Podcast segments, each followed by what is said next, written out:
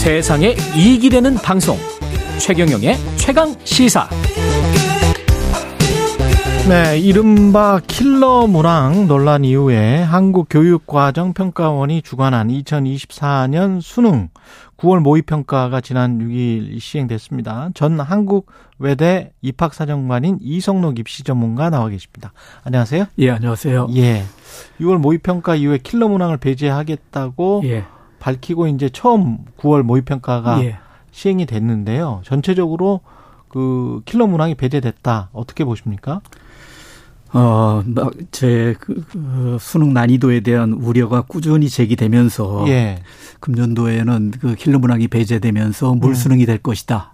라는 이런 논란들이 지속적으로 나타나고 있었습니다. 예. 근데 막상 뚜껑을 열어보니까 예. 6월 모의평가보다는 다소 좀 어려운 느낌도 있었고 또 지난 수능과 유사하게 출제된 것으로 이렇게 나타나고 있습니다. 그러니까 킬러 문항이 배제됐어도 어려웠다? 예, 킬러 문항이 배제되면서도 예를 들어서 이제 국어과 영역이라든지 영어 영역 같은 경우는 다소 그 나름대로 어려운 측면들이 있는 이런 문항들이 출제가 됐고요. 예. 또 그다음에 수학 같은 경우는 비교적 좀 평이한 이런 난이도를 유지하고 있는 이런 시험으로 보입니다. 그렇군요. 예. 그럼 최상위권 학생들한테는 어땠을 것 같고 중위권, 하위권 어떻게 봐야 될까요? 최상위권 학생들 같은 경우는 일단 그 소위 이제 킬러 문항이 배제가 되다 보니까 예. 나름대로 그 문제에 있어서 좀 역량을 발휘할 수 있는 이런 부분들이 여지도 충분히 있고 해서 고득점을 하는데 좀 도움이 됐는 이런 특징들이 있었지만. 그 중상위권 학생들부터는 그 변별력 확보를 위해서 소위 이제 준킬러 문항이라는 것들이 좀 다수 출제된 이런 점들도 엿볼 수 있습니다. 그렇군요. 예, 그런 측면에서 좀 이 학생들 같은 경우는 조금 난이도가 좀 있는 것으로 이렇게 나타나고 있다라는 점도 확인해 볼 수 있습니다. 그런 전문가들이 기존에 예상했던 것과 비슷하네요. 그러니까 킬러 문항을 배제하면 준킬러 문항이 많아져서 오히려 많은 학생들이 점하고 있는 중상위권. 예. 최상위권은 숫자는 적을 거 아니에요? 네, 그렇습니다. 중상위권 학생들의 숫자는 많을 것이고 예예. 그 학생들한테는 훨씬 더 어렵게 느껴질 것이다. 예. 그게 9월 모의평가의 결과였다. 예, 그러니까 이제 학생들의 이제 변별력을 확보를 하기 위한 여러 가지 장치들도 고려를 할 수밖에 없는 시험이었죠. 그런데 이제 변별력을 확보하기 위해서 예전 같으면 소위 이제 킬러 문항이라는 것들이 제시가 되다 보니까 학생들이 거의 손도 못 대는 이런 문제들도 나타나게 됐었던 이런 적도 있었지만 금년도 같은 경우에는 일단 킬러 문항이 이제 배제가 되면서 준 킬러 문항들이 가지고 있는 여러 가지 변별력 확보를 위한 여러 가지 요소들이 제대로 평가에서 반영이 돼서 그런 그 적절하게 이제 성적들이 분포를 가지고 있는 그 국어, 영어, 수학 이 어느 정도로 어려웠는지에 따라서 문과 학생들, 이과 학생들도 사실은 본인이 생각했을 때 어떤 유불리 같은 게 있을 것 같은데 어떻게 보십니까? 그 학생이 가지고 있는 학업 성취도에 따라서 나름대로 유불리 현상이 나타날 수 있는 것은 기본적으로 나타날 수 있는 부분들입니다. 예, 거기에다가 이제 국어 같은 경우에서 이 문제가 이제 어려운 수준으로 출제가 됐었을 때 국어에 대해서 대비를 좀 더 철저하게 하지 못한 학생들이 나름대로 그 거기에서 이제 불이익을 좀 받을 수 있는 이런 부분들도 나타나고 있다라는 점들도 확인해 볼 수 있습니다. 특히 이번 문제 같은 경우에는 국어 같은 경우에는 그 지난 6월 모의평가보다 다소 어렵게 출제됐다라고 얘기가 되는데 그 예를 들어서 EBS 연계 정책을 반영해서 EBS 교재에서 50% 이상을 밀도 있게 반영하다 보니까 나름대로 지문의 난이도는 낮아졌지만 실제 그 학생들이 선택지를 토대로 해서 변별력을 확보하기 위한 이런 그 출제 전략을 엿볼 수 있는 이런 부분들도 있습니다. 그런 측면에서 그런 부분에서 선택지를 꼼꼼하게 읽지 않으면 정답을 하는 데 있어서 좀 어려움을 겪을 수 있는 이런 특징도 나타난 시험으로 보입니다.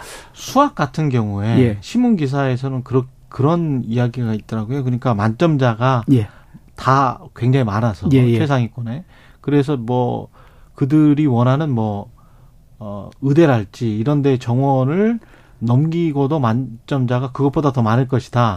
어떻게 선생님은 어떻게 생각하세요? 비슷하게? 결과가 이제 나와봐야 알겠지만 예. 충분히 그런 예상을 해볼 수 있는 그렇습니까? 예, 특징이 있습니다. 예. 뭐 지나치게 이제 계산을 요구한다든지 불필요한 개념으로서 실수를 유발하지 않고 또 풀이 시간도 과도하게 오래 걸리는 문항들이 나름대로 배제가 된 이런 점들도 있습니다. 물론 킬러 문항이다 아니다라는 논란이 있을 수 있는 문항들도 일부 제시가 된 걸로 이렇게 보이고 있습니다. 전문가에 예. 따라서는 이런 문항이 이라는 것. 예를 들어서 그 10번 문항과 관련돼서 논란들이 지금 있게 되는데 미지수 3개를 상정하는 이 문항회 같은 경우는 나름대로 교육과정을 벗어난 부분들도 있는 것이 아니냐라는 논란도 있지만 예. 그런데 이제 그 문제에 대한 난이도가 그렇게까지 어려운 문항으로 이제 보여지지는 않는다.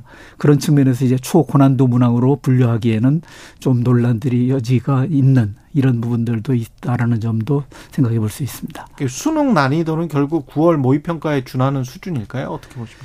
이제 예년의 경우를 보면 예. 6월과 9월의 모의평가를 통해서 나타난 학생들의 반응도라든지 이런 것들을 적절하게 고려해서 이렇게 제시를 하고 있는데 통상적으로 이제 9월 모의평가 수준에서 제시를 하는 것이 일반적으로 나타나는 현상으로 엿볼 수 있습니다.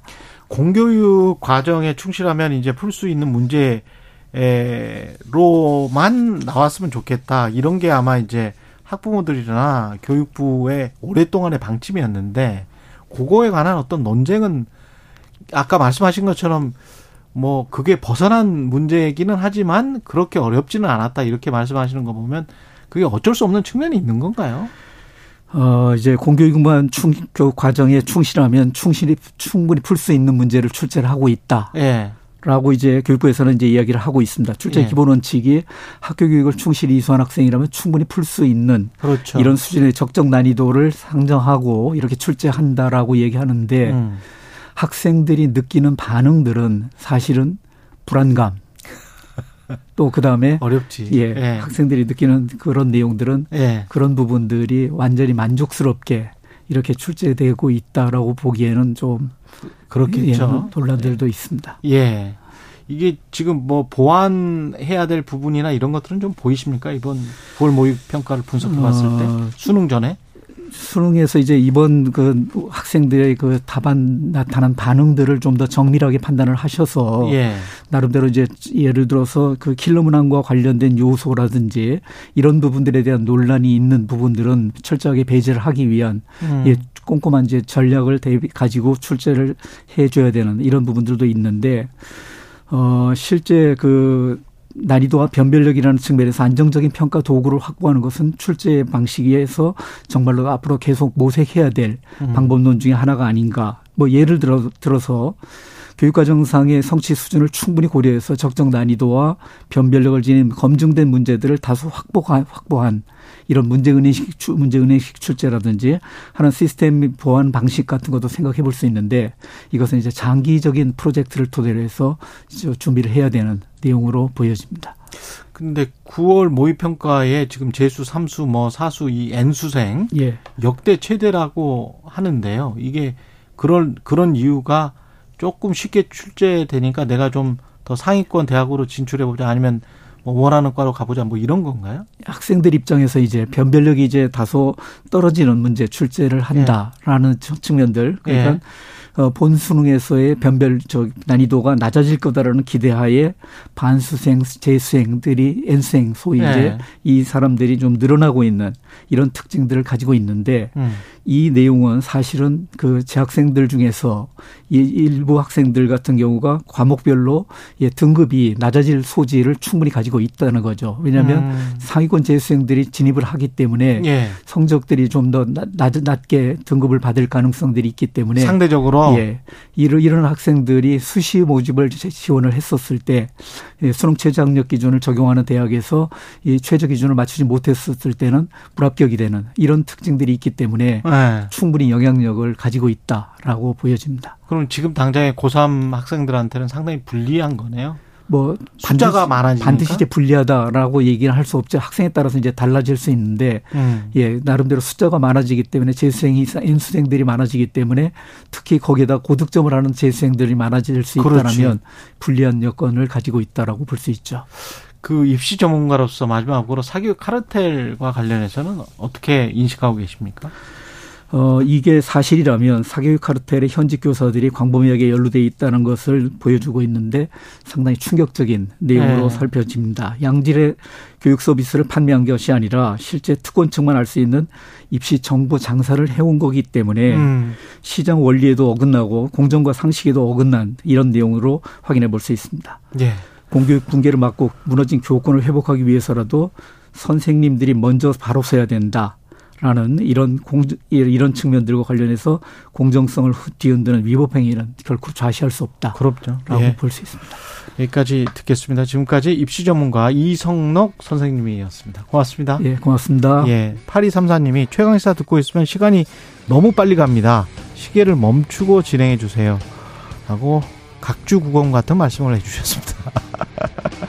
고맙습니다. 9월 8일 금요일 KBS 1라디오 최경영의 최강시사였습니다.